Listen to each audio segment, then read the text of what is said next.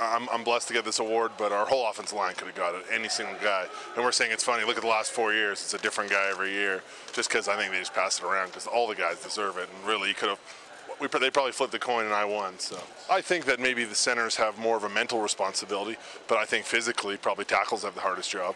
So that's why it's always either a tackle or a center that usually gets it. You see a few guards sprinkled in there too, but I mean, like I said, O line's a group thing, so it doesn't matter who gets it. Everybody's happy for each other, and like I said, it could be anybody who won the award. Not always a Canadian we see uh, up here. No, I mean, there's I think look across the league. There's probably about half half Americans, half Canadians for the O line awards. So yeah, I mean, it depends because like the Americans are a tackle, and like I said, tackle's very physical, and you're out in an island, right? So they deserve the award just as much as any of the inside guys. Fair to say, on good O lines, it's hard to pick a guy I mean, uh, because everybody has good years on good. Absolutely. I mean, if you rush for a ton of yards and throw for a bunch of yards, that means everybody's playing well. Because if you have one or two guys not playing well in the O line, you're not getting those yards throwing or running. So you have to play as a unit, and it's always a group. So, like I said, this award is always kind of a group award. And I told the boys it was all of us that won it, not just me.